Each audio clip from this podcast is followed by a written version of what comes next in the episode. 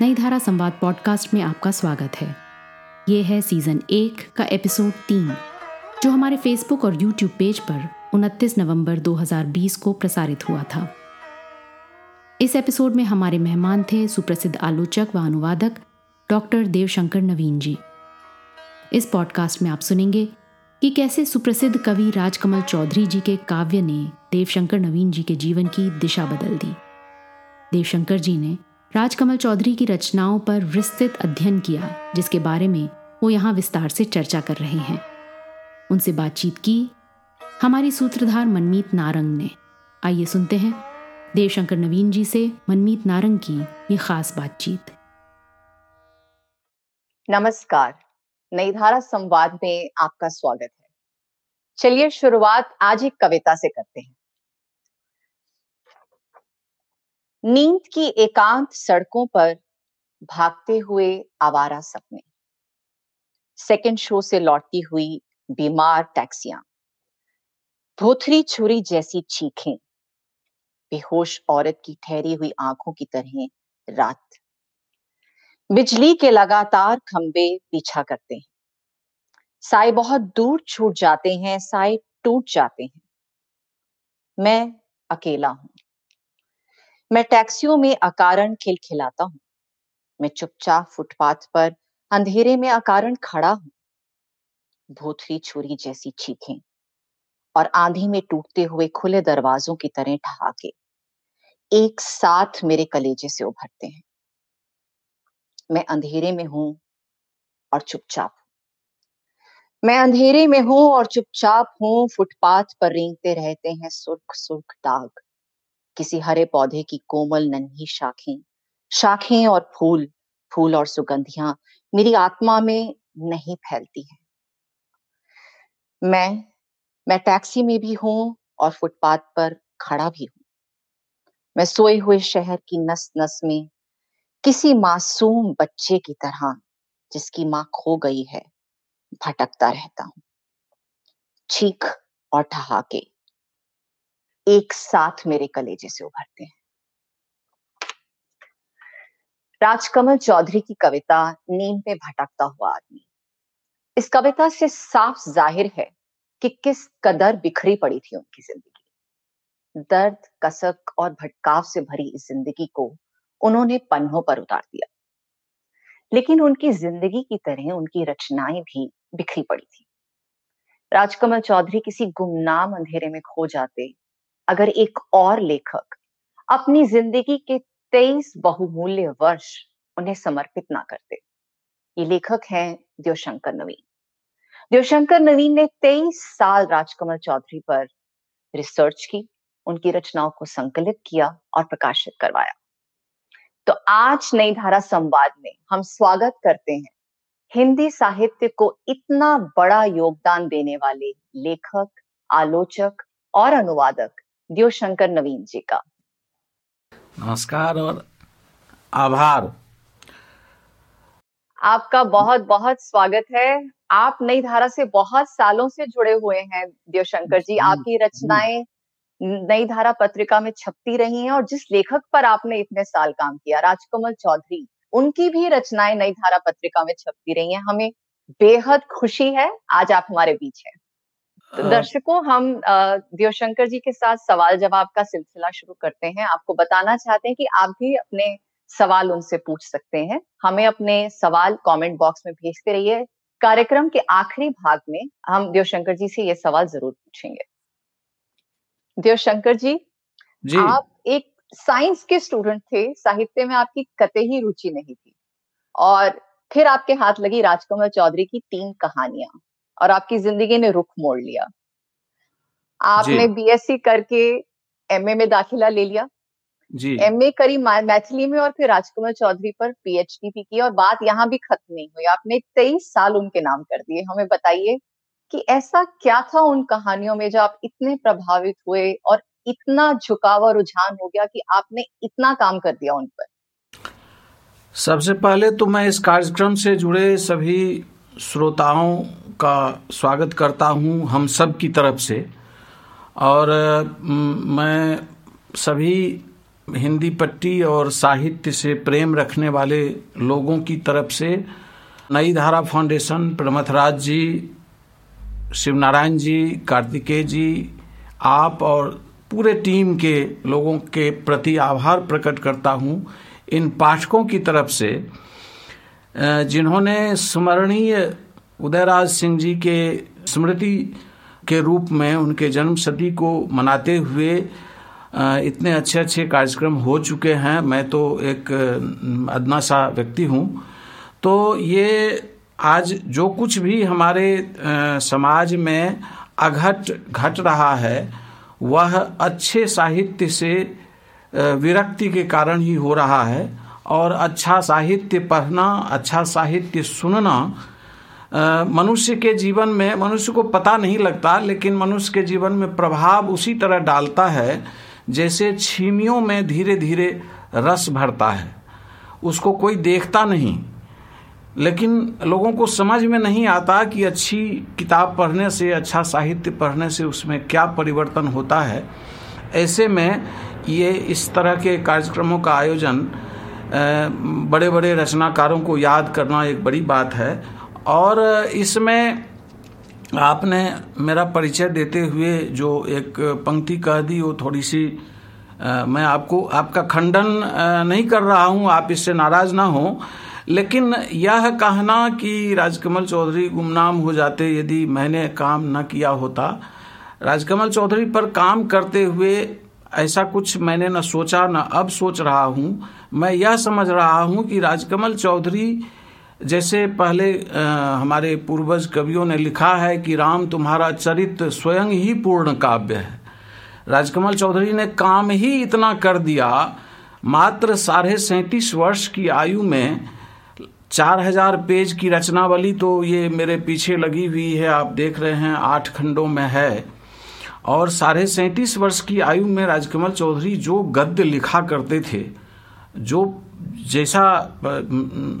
जैसी पंक्तियां, जिस तरह की संरचनाएं उनकी थी और जितना कुछ उन्होंने लिखा, मैं ताजुब करता हूं कि उस उम्र में उनमें वैसी परिपक्वता थी जैसी परिपक्वता बहुतों को 70 और 80 की आयु में नहीं हो पाई है। सही कहा आपने कि मैं साहित्य का छात्र पहले से था नहीं। पिताजी मुझे इंजीनियर या डॉक्टर बनाना चाहते थे और मैं विद्वान होना चाहता था, पर पिता पुत्र के इस संघर्ष में न इंजीनियर डॉक्टर बन पाया न विद्वान हो पाया। हाँ, ये जरूर हुआ कि विज्ञान का छात्र रहते हुए बीएससी में जब मैं पढ़ता था तो राजकमल चौधरी की 3 कहानियां मैंने पढ़ी थी, 2 मैथिली में और 1 हिंदी में।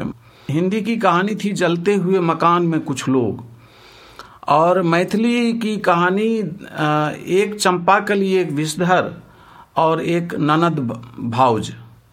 तो उसमें ननद भौजाई की कहानी है, और चंपाकली विषधर में, विषधर नाम सुन करके आप चौंके नहीं, विषधर कोई इसमें पुरुष नहीं है और चंपाकली नाम की बच्ची के पिता नहीं है।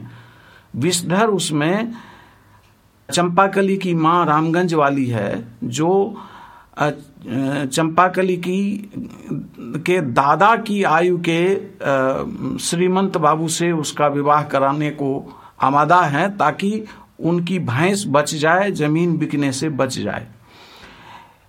इन 3 कहानियों में जो ननद भाउज है उसमें वह कहानी आपने सादत हसन मंटो का यदि ठंडा गोश्त जरूर ही पढ़ा होगा, तो ठंडा गोश्त के एकदम विपरीत वह कहानी है ननद भाउज। और एक माने 2 गांव में रह रही 2 विधवा ननद और भौजाई, इन दोनों का जीवन किस तरह बीत रहा है उसकी वह कहानी है। कहानी कह देने से राजकमल चौधरी जिस समय में कहानी के क्षेत्र में आए थे तो हिंदी से लेकर और पूरे भारतीय भाषाओं में नई कहानी आंदोलन का दौर चल रहा था, लेकिन राजकमल चौधरी उस आंदोलन में जुड़े रहने का और उसका झंडा ढोने का काम वो नहीं करते थे। उस दौर में कहानियों का सब कुछ खांचा टूट चुका था और टूटने के लिए उसमें किसी तरह के कथानक नहीं होते थे। राजकमल चौधरी की कहानियों का कोई कथानक, कथावस्तु, सार संक्षेप नहीं कहा जा सकता। वो एक दो मिनट का होता है। उसमें वो चित्र जो बनाते हैं, और राजकमल चौधरी को पढ़ते हुए आप महसूस करेंगी कि वो चित्रों में लिखते थे। उनकी रचनाएं और उनके यहाँ तक कि जो आलोचनात्मक गद्य सब भी जो होता है, उसको भी जब आंख बंद करके सुने तो लगेगा कि हम कोई पेंटिंग देख रहे हैं। बिल्कुल। तो ये जो एक मैंने कहानी का जिक्र किया, जलते हुए मकान में कुछ लोग, ये एक वेश्यालय में रेड पर जाने के समय की कहानी है कि सारी वेश्याएं अपने सारे ग्राहकों के साथ तहखाने में चले गए और वहीं की उस अंधेरे खोह की थोड़ी देर की कहानी को उन्होंने पूरा उसमें जो उसका उल्लेख किया है कि जैसे एक वेश्या अपनी दूसरी कलीग से कहती है कि ए बछेंद्री, इस बाबू को ठीक से मजा दो, ये अपनी जात के हैं, हम लोग चमड़ा बेचते हैं, ये लोग चमड़े से बने खेलकूद के सामान बेचते हैं। ऐसे ही उस अंधेरे में किसी ने कोल्ड ड्रिंक पी करके बोतल फेंका और वो शीशा टूट गया, वो उसके पैर में चुभ गया, खून निकलने लगा। इसी समय कोई टायर का टुकड़ा उसके पैर में लिपट गया, उसको लगा मुझे सांप ने काट खाया है। अब उन्होंने कहा कि माचिस जलाओ, मुझे सांप ने काट खाया है। तो दूसरे ने कहा कि भाई मैं माचिस कैसे जलाऊं, मेरे पास एक सिगरेट है और एक ही माचिस की तिल्ली है, तुम्हारे लिए जला लूं तो अगला सिगरेट कैसे जलाऊंगा। तब ये जवाब देते हैं, नहीं जलाओगे, मुझे सांप ने काट खाया है, मैं मर जाऊंगा, मैं कोयले का बहुत बड़ा स्टॉकिस्ट हूं, मेरा बेटा आवारा निकल गया है, वह सारी संपत्ति बेचकर वेश्याओं के कोठे पर फेंक आएगा। ये जो अब ये छोटी छोटी बातें मैंने इकट्ठे करके रख दी, पर इसका विवरण जो है उसमें, उस विवरण से आपको ऐसे चित्र दिखेंगे कि अस्तित्ववाद का ऐसा जो दौर चला था सार्थ के ज़माने में, और वहाँ से जो भारत में भी आया, लेकिन भारत में भी जनता का अपना अस्तित्ववाद था। ये ऐसा नहीं है कोई कि विदेश से आए हुए अस्तित्ववाद पर राजकमल चौधरी कहानी लिख रहे थे। वे उन चीज़ों को बहुत बारीकी से बचपन से ही देखते चले आ रहे थे जो मनुष्य के जीवन से किस तरह जुड़ा हुआ है और मनुष्य अपने स्वार्थ की तृप्ति में किस तरह से उससे अलग है। मृत्यु ही सत्य है, लेकिन केवल उसी को झूठ मानकर बाकी सारे असत्य चीज़ों को लोग सत्य मानकर किए चले जा रहे हैं। इस दशा में राजकमल चौधरी ने मुझे आकर्षित किया, सम्मोहित किया, और मुझे लगा कि वो कुछ पैरोडी कविताएं तो फिल्मी गीतों पर मैं पहले से किया करता था। धीरे धीरे साहित्य से निकटता बढ़ती गई और फिर तो एमए कर लिया, फिर पीएचडी भी कर ली। उसके बाद लगा कि अब राजकमल चौधरी पर काम, पीएचडी तो हो गई, पीएचडी तक तो पीएचडी सबकी हो जाती है, लेकिन उसके बाद चेतना खुली कि राजकमल चौधरी को जुटाना और जुटाकर लोगों के समक्ष रखना, क्योंकि उन दिनों मछली मरी हुई और मुक्ति प्रसंग के बाद कायदे से कोई भी चीज़ उपलब्ध नहीं थी, लेकिन उसको उपलब्ध कराने का मुझे एक जुनून सा सवार हो गया। तो वो कर लिया, वो राजकमल जी का आशीर्वाद रहा होगा। आप लोगों की शुभकामनाएं अप्रत्यक्ष रूप से मिल रही थी, लेकिन जो काम किया और जिस जिस को कहा, तो कुछ लोग तो सबके निंदक होते हैं, तो अब राजकमल चौधरी के गांव में ही कुछ लोग थे जो उनके निंदक थे। निंदक होने का कारण उनके बारे में फैले हुए अफवाह के कारण लोग निंदक होते थे, लेकिन बड़े लोगों ने और बुद्धिजीवी समाज ने इतना सम्मान दिया कि धीरे धीरे जब बात होने लगी कि मैं उन पर काम कर रहा हूँ, तब तो लोगों ने अपने खर्च से फोटोकॉपी कराकर, डाक से, जिस तिस तरह से फैक्स करके सामग्रियाँ भेजने लगे और हो गया। बड़े काम को शुरू करने की देर होती है।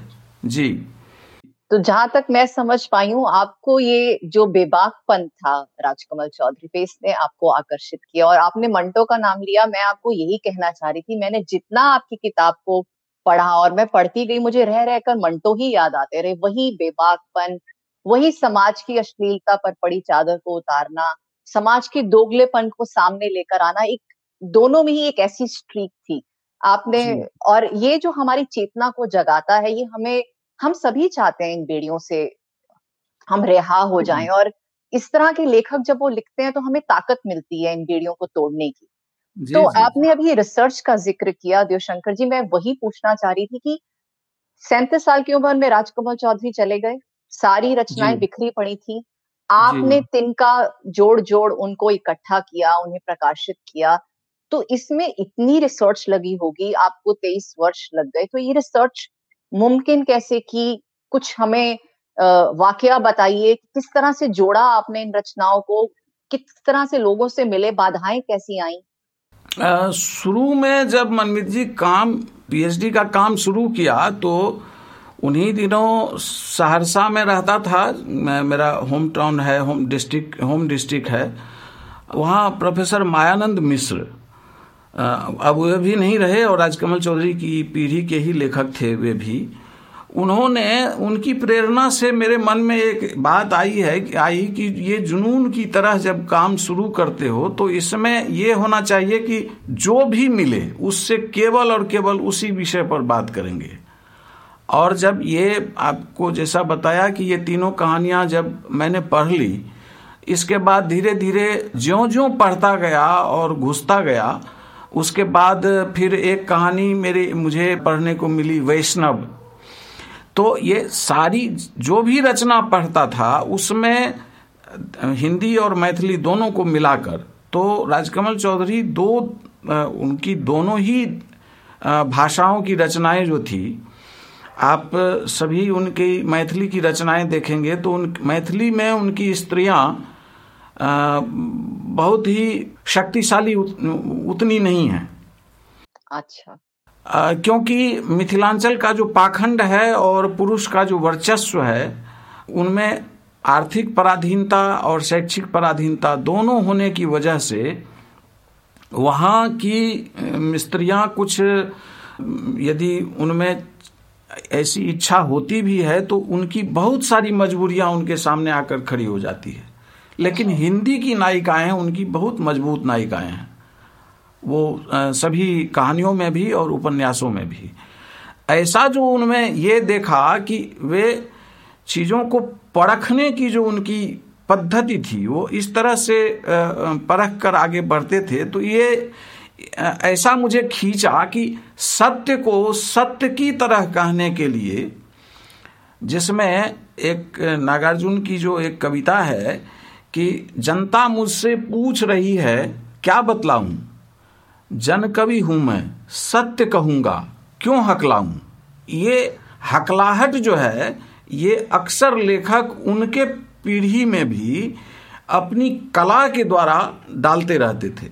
राजकमल की कलाएं उसको और भी उजागर, जैसे वो दिनाई को जो एकदम से खुरच खुरच के उजागर करने की स्थिति है, वह कुछ जो इनके सत्य कहने की कला में था उसने मुझे आकर्षित करना शुरू किया।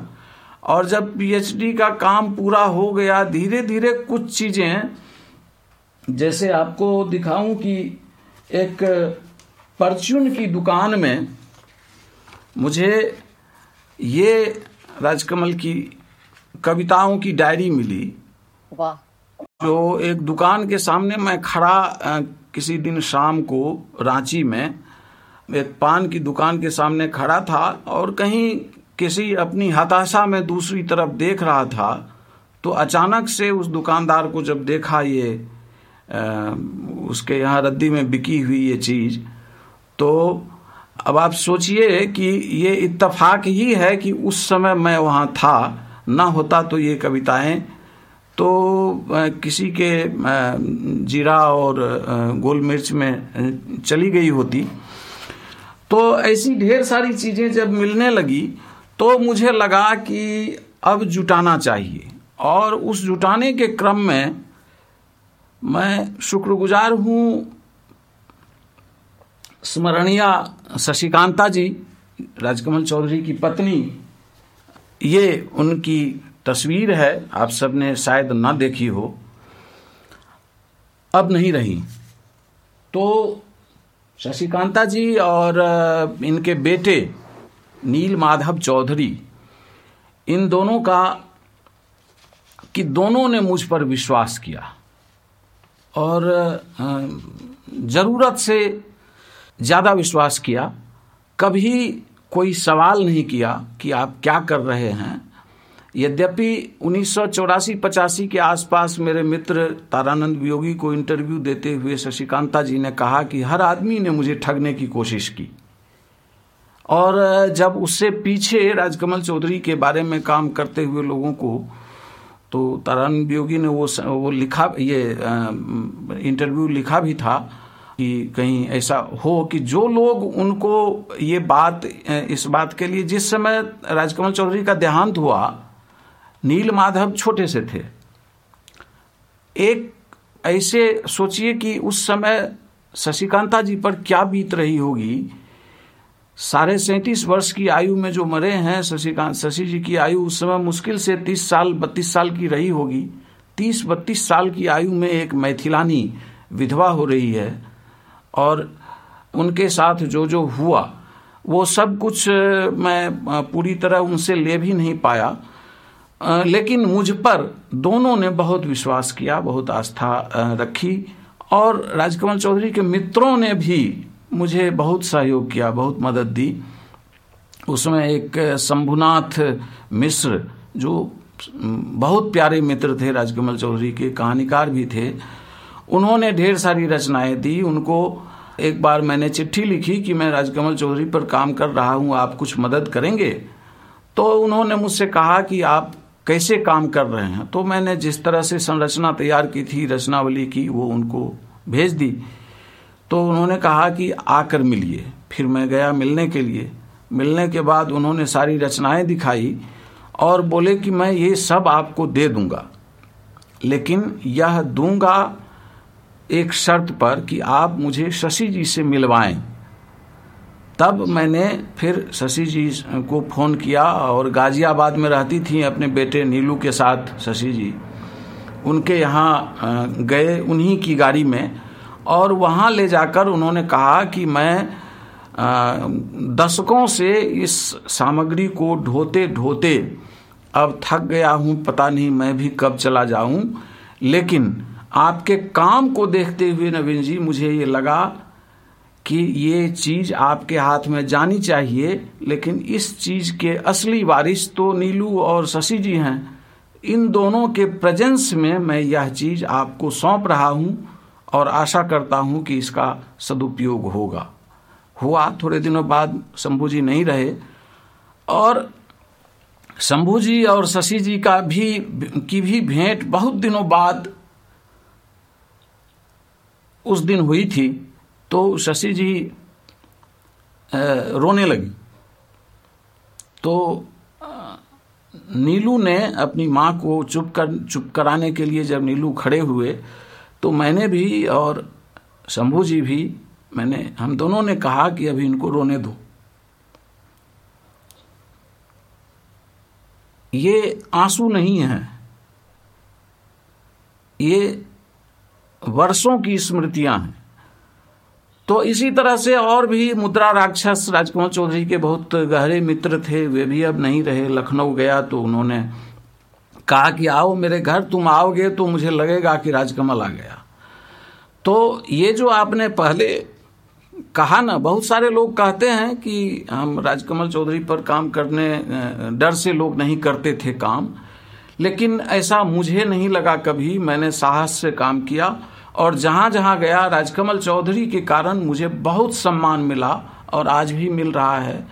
आज भी जो याद किया गया हूँ तो राजकमल चौधरी पर काम करने के कारण ही याद किया गया हूँ, लेकिन इतना मुझे इतनी आस्था है, और इस बात के लिए आत्मगौरव भी है कि जो कुछ किया निष्ठा से किया।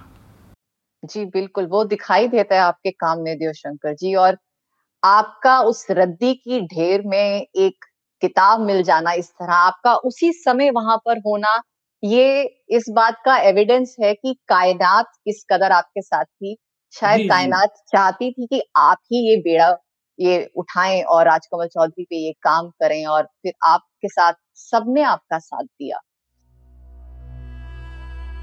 देवशंकर नवीन जी के लिए राजकमल चौधरी उनके साहित्य और जीवन की प्रेरणा रहे, लेकिन अपने इष्ट पर लगने वाले तरह तरह के आरोपों को कैसे देखते हैं देवशंकर जी, आइए सुनते हैं ये रोचक बातचीत। तो देवशंकर जी, रचनाएं तो आपने संकलित की ही हैं, आपने राजकमल चौधरी के निजी जीवन पर भी बहुत रिसर्च की। उनको लेकर बहुत सारी अफवाहें हैं कि उनका बहुत सारी औरतों के साथ संबंध थे, और जो संबंध भी थे वो सिर्फ शारीरिक थे। उन्हें बड़े छोटे की कोई कदर नहीं थी, समाज परिवार के लिए कोई आदर सत्कार नहीं था। कितना जरूरी था आपके लिए इन अफवाहों को रोकना, और आपने ये कैसे परख की कि कौन सी बात सच है, कौन सी बात झूठ है? इसमें भी बहुत महीन बातें हैं ये, और बहुत ध्यान से ये काम करना पड़ता है कि हम किसी का नाम समाज में उछाल रहे हैं कि उसके साथ ये संबंध था। तो ये काम आपने किया कैसे? देखिए, ये सब तो मैं उसी उम्र में जब 20-21 साल का रहा होऊंगा तब से ये सब काम शुरू किया। तो आप जानती हैं कि वह उम्र तो नशे की उम्र होती है, और ये तो किसी से प्रेम हो जाए वो तो जुनून का समय होता है। चढ़ गया नशा तो चढ़ गया, उसके बाद काम शुरू किया। अब उसमें मुझे थोड़ा तर्क पसंद व्यक्ति मैं शुरू से था, चूँकि साइंस पढ़कर आया था, तो तर्क से बाहर कोई काम मैं देखता नहीं था, भावुकता में बहता नहीं था। ये भावुकताओं में चलने वाले लोग जो होते हैं कि कौवा कान ले गया तो कान देखने से पहले कौवा को खदेड़ना शुरू करते हैं। अक्सर राजकमल चौधरी पर दो छायाओं का, जिसके जिम्मेदार वे खुद हैं, वे खुद ही ऐसा कहा करते हैं। कई जगह डायरी में भी लिखा है कि मैं किस्से गढ़ने में माहिर हूँ, पल भर में किस्सा गढ़कर तुम्हें मैं अपने से घृणा करवा सकता हूँ। मतलब सेल्फ डिस्ट्रक्टिव बिहेवियर नहीं, वो उनको ये लगता था। जैसे एक बार मुद्रा जी ने सुनाया, मुद्रा राक्षस ने एक कथा सुनाई कि दोनों मिलकर के यहाँ दिल्ली में कॉफ़ी हाउस में बैठे, दोनों कॉफ़ी पी रहे थे। सारे लोग सब बहुत देर तक कॉफ़ी पीते रहे, उठकर जब चलने लगे तो सब ने कहा चलो कौन किधर जाओगे, कौन किधर जाओगे। राजकमल चौधरी ने तेज से अंगड़ाई ली और बड़ा एक अजूबा सा सी ध्वनि पैदा करते हुए कहा, अरे यार मैं तो ये यहीं पर दिल्ली में ही कौन रेड लाइट एरिया है उसका नाम कहा कि मैं तो वहाँ जाऊँगा, एमजी रोड। हाँ, मैं तो एमजी रोड जाऊँगा, किसको चलना है उधर। नीचे आने के बाद मुद्रा जी डांटने लगे उनको कि तुम अभी जाना कहीं तुमको और है कि तुमने शायद इंदिरा जी से ये टाइम लिया है, वहाँ जाना है तुमको, तो तुम ऐसा क्यों बोले। तो राजकमल ने कहा कि मरने दो उल्लुओं को, मैंने तो इसीलिए कहा कि अब एक सप्ताह तक ये लोग इसी एक सेंटेंस में व्यस्त रहेंगे, मैं अपना इधर पढ़ने लिखने का काम करता रहूँगा। मैंने मनमीत जी ये देखा कि ये जो मैंने उस समय 21 वर्ष की आयु में तो इतनी चीज़ें भी उपलब्ध नहीं थी, लेकिन लिस्ट लगभग मैं जुटा चुका था। उस लिस्ट को देखते हुए 104 से अधिक कहानियां हिंदी में, 40 कहानियां मैथिली में, बड़े बड़े सूरमा सब 84, 85, 86 साल की आयु जी कर जो मरे, वे 80, 60, 70 की संख्या में कहानी लिख पाए। प्रेमचंद के अभी भी आप देख सकते हैं कि आज तक भी जितने दिवंगत रचनाकार हैं पूरे भारतीय साहित्य में, राजकमल चौधरी से ज़्यादा विशेषांक सिर्फ एक लेखक पर आया है, वो हैं प्रेमचंद। संख्या यदि गिनेंगे तो स्तरीय रचना करने वालों में केवल कहानी की संख्या प्रेमचंद की ज़्यादा है राजकमल चौधरी से। जो आदमी 37.5 वर्ष की आयु केवल जिसने बिताई, उनकी ये चीज़ें हैं। तो मेरा कैलकुलेशन ये है कि राजकमल चौधरी पर दो आरोप लोग अक्सर लगाते हैं कि वे वेश्यागामी थे और नशेबाज थे, दारूबाज थे। मेरे पास 1963 ईस्वी की एक डायरी है उनकी राइटिंग में। डायरी लिखने की उनकी खानदानी आदत है। उनके खानदान के और सारे लोग भी जो हैं वो पारिवारिक खर्च भी डायरी में लिखते हैं। बहुत सारे मेरे मित्र भी हैं, एक वो भी लिखते हैं। तो उसमें उस डायरी को जब आप देखेंगी तो हर महीने की आखिरी तारीख को किस किस को चुका दिया कर्ज, पिछले महीने का लिया हुआ, और अगले महीने के लिए किस किस से लेने हैं, 12 रुपया इससे, 9 रुपये इससे, 7 रुपये इससे। ये इसका मतलब है कि ये हैंड टू माउथ हरदम रहते थे। और ये जो दोनों बीमारियां हैं, शराब पीना और वेश्यागामी होना, इन दोनों के लिए समय और पैसे दोनों की आफियत चाहिए। ये इनके पास दो में से यदि पैसे तो थे ही नहीं और समय यदि इतना बर्बाद करते थे तो ये लिखते कब थे? 37.5 वर्ष की आयु में जीवन के अंतिम 2.5 साल तो बीमारियों से जूझते हुए उनके बिस्तर पर बीत गए। 20 साल होश संभालने में कट गए, 5 साल अभ्यास का लगा दीजिए। तो कुल मिलाकर 1955 से 1965 ही उनके सक्रिय लेखन का समय है। 10 वर्षों में 4,500 पेज तो कोई पढ़ नहीं सकता, उस आदमी ने लिख दिया। और लिखा ऐसा कि गद्य में उनका लिखा हुआ एक भी पंक्ति किसी भी फिलॉसफी से कम नहीं है। जी बिल्कुल। उन्होंने एक बात कही है कि जिंदगी एक सिगरेट है, जब तक ताजगी रहती है इंसान कश लेता रहता है। जिंदगी एक प्याज है, उसकी परतें मरते दम तक खत्म नहीं होती है। तो जो शख्स इतना गहराई तक सोच रहा है, इतना लिख रहा है, तो आपका फिर से शुक्रिया करती हूँ कि आपने ये अफवाहें रोकी कहीं ना कहीं और हमारे सामने जो सही और स्पष्ट रूप से राजकमल चौधरी है उन्हें पेश किया। देवशंकर जी, उनका एक उपन्यास है मछली मरी हुई, जिसमें उन्होंने समलैंगिकता यानी कि होमोसेक्सुअलिटी की बात की है। एक सेकंड रोकता हूँ। एक बात आपने और कही कि वो स्त्रियों का और बड़ों का लिहाज नहीं करते थे, ये भी गलत है। शशि प्रभा शास्त्री नाम की उस समय एक कहानी लिखती थी महिला, उनको बहन मानते थे। उपाध्याय और उनकी पत्नी को मेम साहब कहते थे। ये लहर पत्रिका के संपादक थे प्रकाश जैन, उनकी पत्नी मनमोहिनी का इतना सम्मान करते थे कि अंतिम समय तक, राजकमल चौधरी तो पहले चले गए, मनमोहिनी जैन ने ही अपनी बेटी कौन जैन, नाम भूल गया, पहला शोध मनमोहिनी जैन की बेटी ने राजकमल चौधरी पर किया है। जिसके यहाँ रिश्ते थे उनके बड़े घरेलू रिश्ते थे। और ये सब चीज़ें अफवाहें कुछ कुछ दूसरों को अपने से अलग काटने के लिए भी, ताकि मेरा समय निरर्थक ना जाए, इसमें भी ये सब काम वे करते रहते थे। अलबत्ता नशे की आदत तो थी ही, और वह थी तो कोई उसके उनके पिछले जीवन का और बचपन की बहुत सारी स्मृतियां थी। बड़ी बड़ी प्रतिभाएं कम ही अक्सर रह पाती हैं। जी, आप अब मछली मरी हुई के बारे में कहिए। जी, मछली मरी हुई का जहन में इसलिए ख्याल आता है क्योंकि कहते हैं राजकुमार चौधरी अपने समय से पहले पैदा हुए। He was ahead of his times.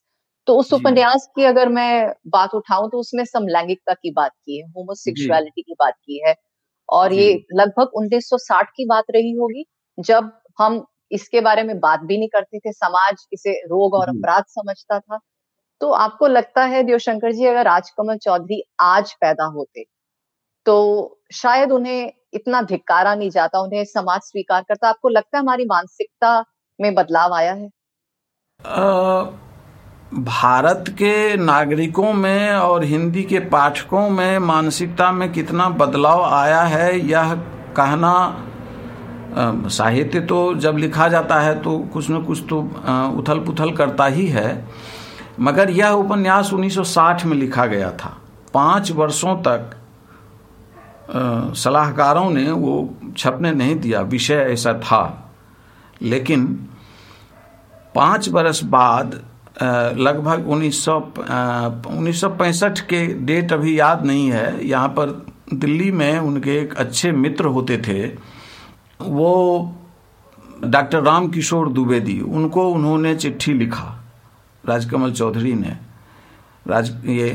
उस सलाहकार के नाम से, कि उनका नाम लेते हुए कि एक नवोदित आलोचक हैं दिल्ली में, उनसे जाके बोलो कि पटने में होता है एक राजकमल चौधरी जो अभी बहुत दिन जिंदा रहेगा।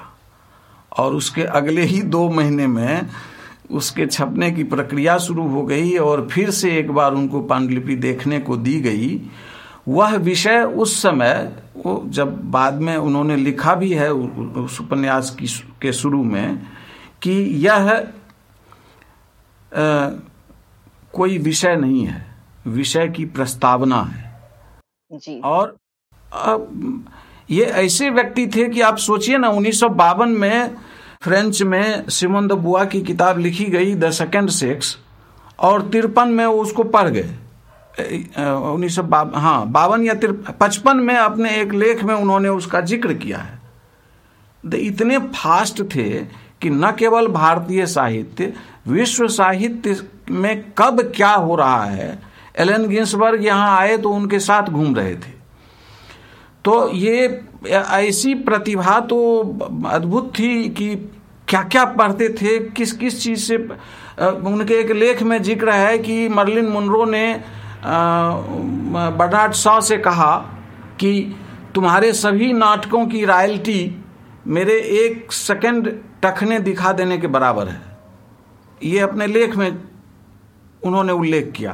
मतलब पत्रिकाएं भी जो पढ़ते थे तो कोई ऐसा नहीं कि हिंदी, मैथिली और बंगला तक केंद्रित रहते थे। हिंदी, मैथिली, बंगला और अंग्रेजी में तो उन्होंने लिखा ही, बाकी कितनी भाषाओं का ज्ञान था उन्हें ये कहना मुश्किल है, क्योंकि एक जर्मन महाकवि गेटे की कविता का उन्होंने एक जर्मन कवि के सहयोग से, मूल जर्मन से अनुवाद भी किया है। अब देख लीजिए कि पंजाबी की 5-7 कविताएं चुन करके, अब उस समय इसका मतलब पंजाबी आती होगी या पंजाबी के बड़े आलोचकों से उनका संपर्क होगा।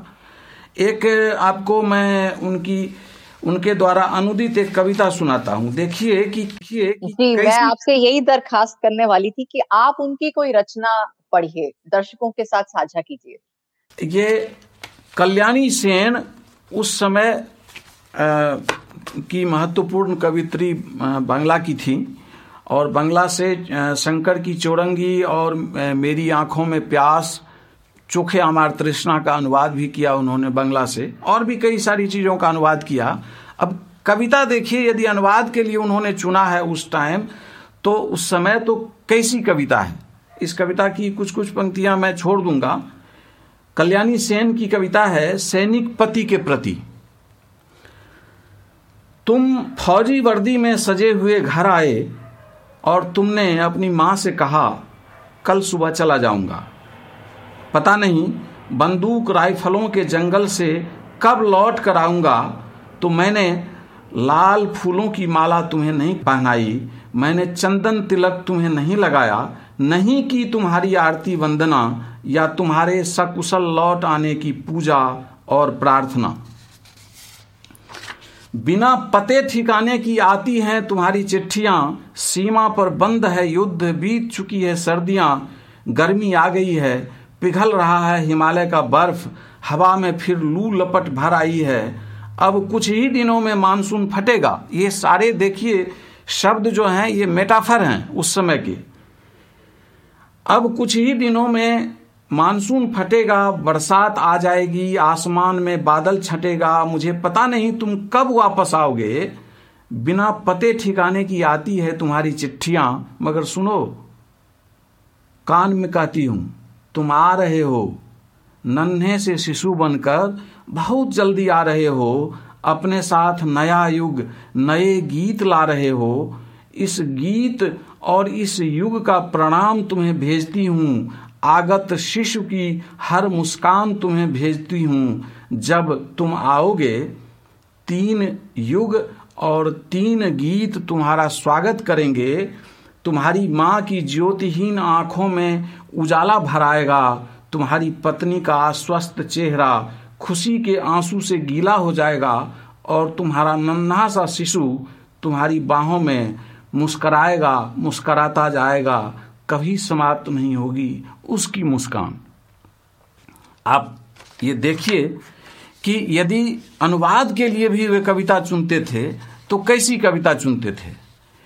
देश और राजकमल चौधरी ने अपनी जिंदगी के लिए तो बहुत सारा, जिंदगी के साथ बहुत सारा अत्याचार किया, मगर वह शख्स मानवता और राष्ट्र के प्रति हमेशा सावधान रहे और ईमानदार रहे। ऐसे रचनाकार के लिए यदि कोई अलग सोचता है तो उसे सोचने के लिए थोड़ा विवेक से सोचना चाहिए कि क्या आज भी वे ऐसा कुछ कर पाएंगे। जब ये 1966 में उनकी एक सर्वप्रसिद्ध कविता जो है मुक्ति प्रसंग, जी हाँ, ये क्या उनका आखिरी काम था, आखिरी रचना है ये? मुकम्मल तो आखिरी ही है क्योंकि उसके बाद तो ये स्वस्थ हुए नहीं और अस्पताल में ही लिखा गया।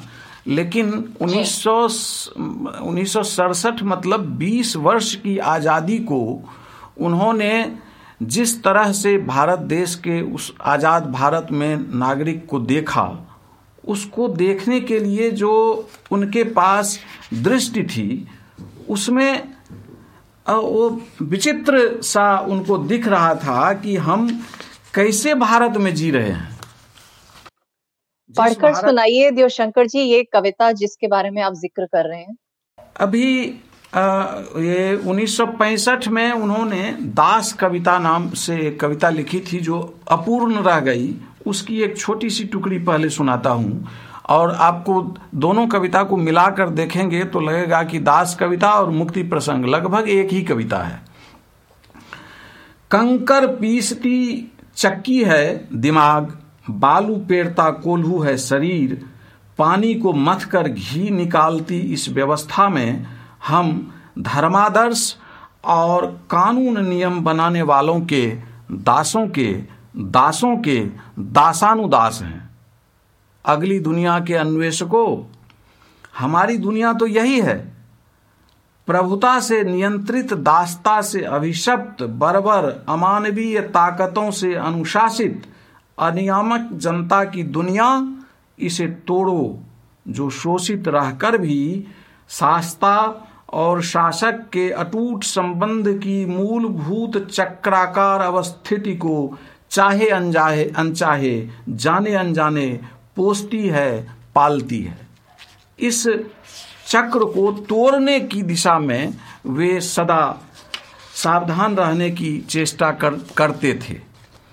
ऐसे में ही जब मुक्ति प्रसंग में उन्होंने, देखिए कि अपने, जब उनका ऑपरेशन हो रहा था, अपने शरीर को एक व्यक्ति पूरा विश्व मान लेता है, क्यों मेरी कमर की हड्डी में और वियतनाम में एक ही युद्ध हो रहा है। अपने शरीर की बीमारी को पूरी दुनिया की बीमारी से देखने वाला व्यक्ति, ऐसे कवि को यदि कोई इस नज़र से देखे तो पूरे शरीर, अपने शरीर को कह रहे हैं मेरा इतिहास पुस्तक, मैं इतिहास पुस्तक की तरह खुला पड़ा हूँ, लेकिन मेरा देश, मेरा पेट, मेरा ब्लाडर, मेरी अंतड़ियाँ खुलने से पहले सर्जनों को यह जान लेना होगा कि हर जगह नहीं है जल अथवा रक्त अथवा मांस अथवा मिट्टी, केवल हवा, कीड़े, जख्म और गंदे पनाले हैं अधिक स्थानों पर इस देश में। जहाँ सड़कर फट गई है नसें, वहाँ हवा तक नहीं, ऊपर की त्वचा चीरने पर आग नहीं निकलेगी, धुआं, जठराग्नि, दावानल सब बुझ गए अचानक पहले 15 अगस्त की पहली रात के बाद। अब राख ही राख बच गया है, पीला मवाद। ऐसे देश में वे यह भी देख रहे थे कि लोकसभा में अन्न मंत्री कहते हैं बसते हैं कोई 5 अरब चूहे इस देश में। बजट के अंकों, टैक्सों के रेखागणित में डूबे हुए इस देश में चूहों की जनसंख्या सबसे भयानक प्रश्न है। लूप का इस्तेमाल करना चाहिए। निरंतर आत्मसंयम के लिए, इस प्रश्न पर नियंत्रण के लिए। यह प्रश्न ही हमारा वर्तमान, केवल वर्तमान में जीते हैं। अब समस्त प्रजाजन मर जाते हैं अतीत में और भविष्य में मर जाते हैं। भीड़, जुलूस, लाठीचार्ज, जन आंदोलन, आम सभाओं में श्रोता, वक्ता, भोक्ता गेहूं के सिवा कोई बात नहीं कहते। आदमी खुद बिके अथवा बेच ही डाले अपनी स्त्री, अपनी आंखें, अपना देश, मगर भीड़ अब खाने के लिए गेहूं और सो जाने के लिए किसी गंदे बिस्तरे के सिवा कोई बात नहीं कहती है।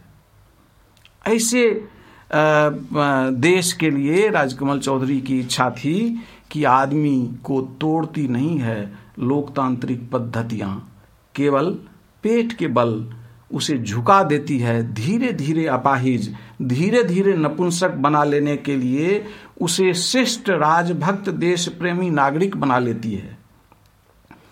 आदमी को इस लोकतंत्री संसार से अलग हो जाना चाहिए, चले जाना चाहिए। कस्साबों, गाजाखोर, साधुओं, भिखमंगों, अफीमचियों, रंडियों की खाली, काली और अंधी मसानों में अजली लाश नोच कर खाते रहना श्रेयस्कर है जीवित पड़ोसियों को खा जाने से। हम लोगों को अब शामिल नहीं रहना है। इस धरती से आदमी को हमेशा के लिए खत्म कर देने की साजिश में। ऐसी चीज़ें लिखने वाले व्यक्ति और कवि, उन पर यदि किसी को शंका हो तो उन्हें तो सबसे पहले अपनी समझ का इलाज कराने की ज़रूरत है। और जो उस मछली मरी हुई के लिए जो आपने कहा कि उसमें उन्होंने कह दिया है कि मैं प्रकाशक का शुक्रगुजार हूं कि छपने से पहले एक बार इसको पुनरावलोकन के लिए का अवसर दिया। यह इस उपन्यास में कोई कथानक नहीं है, इसकी कोई कथा नहीं है, इसका कोई विषय नहीं है, यह विषय की प्रस्तावना है। आज जो 1960 में लिखी हुई चीज़ को 60 वर्ष बाद निश्चय ही राजकमल चौधरी आज यदि देखते कि उनके उठाए हुए सवाल आज अब राजनीतिक सवाल हो गए हैं और उस पर संसद में भी बहस होती है, तो निश्चय ही उन्हें अच्छा लगता। और ये जीवन की वास्तविकता है। उन्होंने तो वास्तविकता को दर्शाया, लेकिन हमारा समाज ही तैयार नहीं था उसे मानने के लिए, कबूल करने के लिए। तो देवशंकर जी, वक्त बीतता जा रहा है, आपसे बहुत सारी बातें करनी है। आपने जो राजकमल चौधरी पर काम किया वो आपकी सबसे बड़ी उपलब्धि है, इसमें कोई शक नहीं है। लेकिन बतौर लेखक आपने बहुत सारी किताबें भी लिखी, आपने बहुत सारी रचनाओं का अनुवाद भी किया है। हमें कोई अपनी पसंदीदा रचना पढ़कर सुनाएं ताकि हम आपकी विचारधारा को थोड़ी और गहराई से समझ पाएं। अब राजकमल चौधरी की इतनी अच्छी कविता पढ़ देने के बाद अपनी कमजोर कविता पढ़ने में तो लगता है कि मैं हल्का पढ़ जाऊंगा, पर राजकमल हल्का भी पढ़ूंगा तो किन से, राजकमल चौधरी से। दो छोटी छोटी कविता का अंश सुनाता हूँ। एक कविता मैंने हाल ही में लिखी है, दंगाइयों को घर की समझ नहीं होती। दंगाई नहीं जानते घर का मतलब, जानते तो न जलाते न उजाड़ते बस्तियाँ। कोई सच्चा मनुष्य तो देख तक नहीं सकता किसी घर का जलना उजड़ना, क्योंकि घर अकेले नहीं उजड़ता, उसके साथ साथ उजड़ते हैं मनुष्य, मनुष्य के सपने, सपनों का परिवेश। घर में रहकर सपना देख लेने वाला मनुष्य असल में कभी घर से बाहर ही नहीं होता। उस घर से उसका शरीर भर जाता है बाहर। शरीर के साथ बाहर जाकर भी वह तथ्यतः घर में ही रहता है। इसीलिए इंसान बार बार लौटता है घर, अपने घर, मगर दंगाई नहीं जानते घर का मतलब, क्योंकि वह घर में नहीं अपने अंदर के घर में रहता है, जहाँ सपने और अनुराग नहीं लहलहाते रहते हैं द्रोह और दंगों की फसल। एक और कविता है आग और आदमी। आग और हवा को अपने पराये की समझ नहीं होती, वह अपने स्वभाव से काम करती है।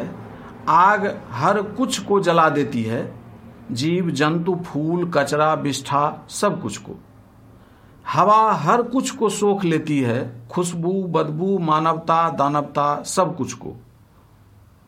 आग और हवा वातावरण में सदा से थी, लोगों को दिखती नहीं थी। मनुष्य की किसी वानरी वृत्ति से आग प्रकट हो गई, मनुष्य ने समझा कि आग उसने पैदा की। आग और बदबू को हवा ने हवा दे दी, मनुष्य ने समझा कि हवा उसने पैदा की। आग सबसे पहले मनुष्य के दिमाग में सुलगती है, फिर धधकता है उसकी आसुरी वृत्ति का उत्ताप। जलते हुए लोग बाग बस्ती खेत देखकर तृप्त होती हैं उसकी आसुरी वृत्तियां। ऊपर से आग के आविष्कर्ता पूर्वज वेदना से कराह उठते हैं, चीख कर रोकते हैं अपनी संततियों को, मत कर ऐसा मेरे वंशज, आग हमने रक्षा के लिए जलाई थी, संहार के लिए नहीं। वंशज नहीं सुनता है, वंशज को नहीं सुनना है। क्षमता पाकर कोई सृजन सृजता की कहाँ सुनता है।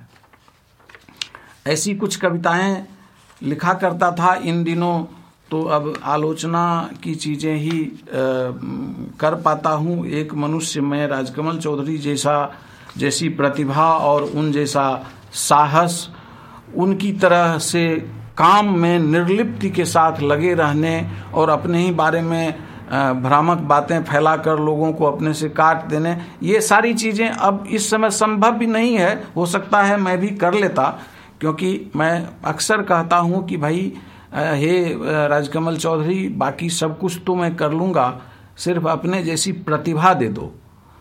तो आपकी आस्था इससे जाहिर होती है कि कितनी आस्था रखते हैं आप राजकमल चौधरी पे। नई धारा संवाद लाइव के अंतिम चरण में दर्शक अपने प्रिय रचनाकार से अपने प्रश्न पूछते हैं। अब सुनते हैं दर्शकों द्वारा पूछे गए सवाल और उनके उत्तर।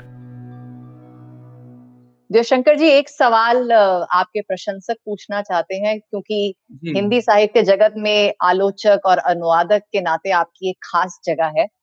तो वो शैलेंद्र कुमार सिंह पूछ रहे हैं, मेरा सवाल है एक आलोचक लेखक, आलोचक पाठक एवं आलोचनात्मक पाठ में क्या अंतर है?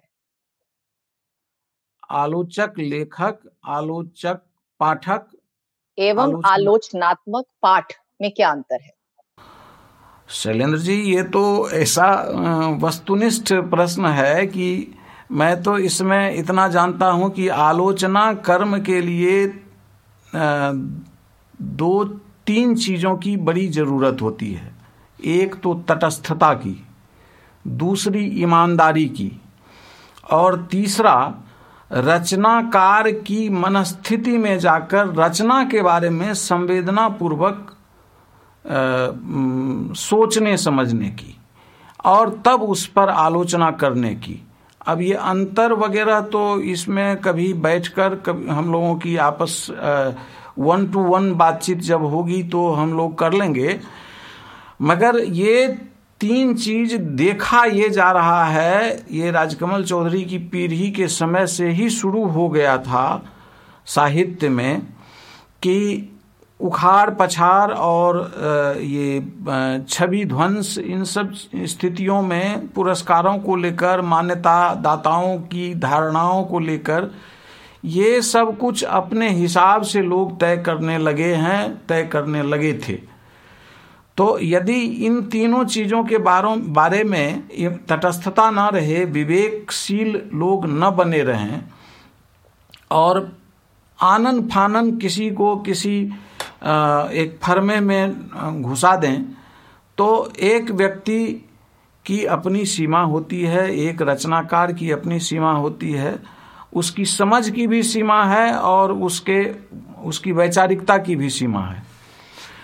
जो कोई राजकमल चौधरी के को देखने के उस परिवेश को टटोल सकते हैं कि राजकमल जिस समय पैदा हुए या कि उनसे पहले विद्यापति जिस समय पैदा हुए, उनसे पहले वाल्मीकि जिस समय पैदा हुए, तो हर रचनाकार अपने समय की महान घटनाओं को, राजनीतिक घटनाओं को और संस्कृति में अपना योगदान देने वाली घटनाओं को अपने लेखन का विषय बनाता है और जो साहित्य समकालीन और अपनी समकालिकता के बड़े सवालों से मुठभेड़ नहीं करता, वह साहित्य शाश्वत भी नहीं होता।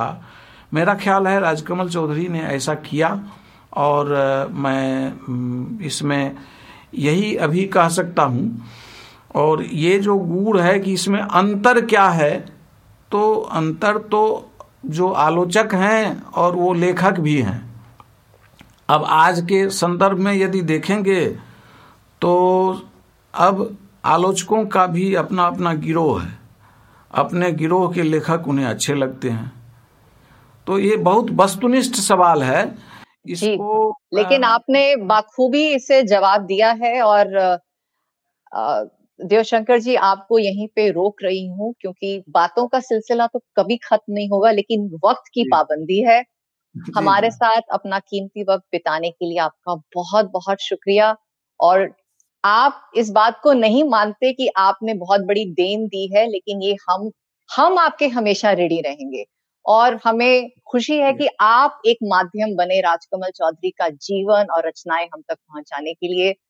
तो आपका बहुत बहुत शुक्रिया, आभार नई धारा फाउंडेशन के लिए और आपके लिए। और आप भी तो नई धारा फाउंडेशन के ही एक सदस्य हैं। मैं भी अपने को मानता हूं, इसलिए कि पिछले ही वर्ष इस परिवार से एक सम्मान पाकर जुड़ा, और उससे पहले तो मेरा जुड़ाव यूं ही था। एक तो मेरे परम मित्र शिवनारायण जी संपादक हैं, बहुत पहले प्रमथ जी से परिचय हुआ, और राजकमल चौधरी नई धारा के शुरुआती प्रशंसकों और सहयोगकर्ताओं में से एक हैं। जब यदि कभी आपको पत्रखंड उनका रचनावली का देखने को मिले तो उसमें आपको दिखेगा कि नई धारा में बड़े बड़े लेखकों को वे लिखा करते थे कि मैं नई धारा से जुड़ा हूँ, तुम अपनी रचनाएं नई धारा में भेजो।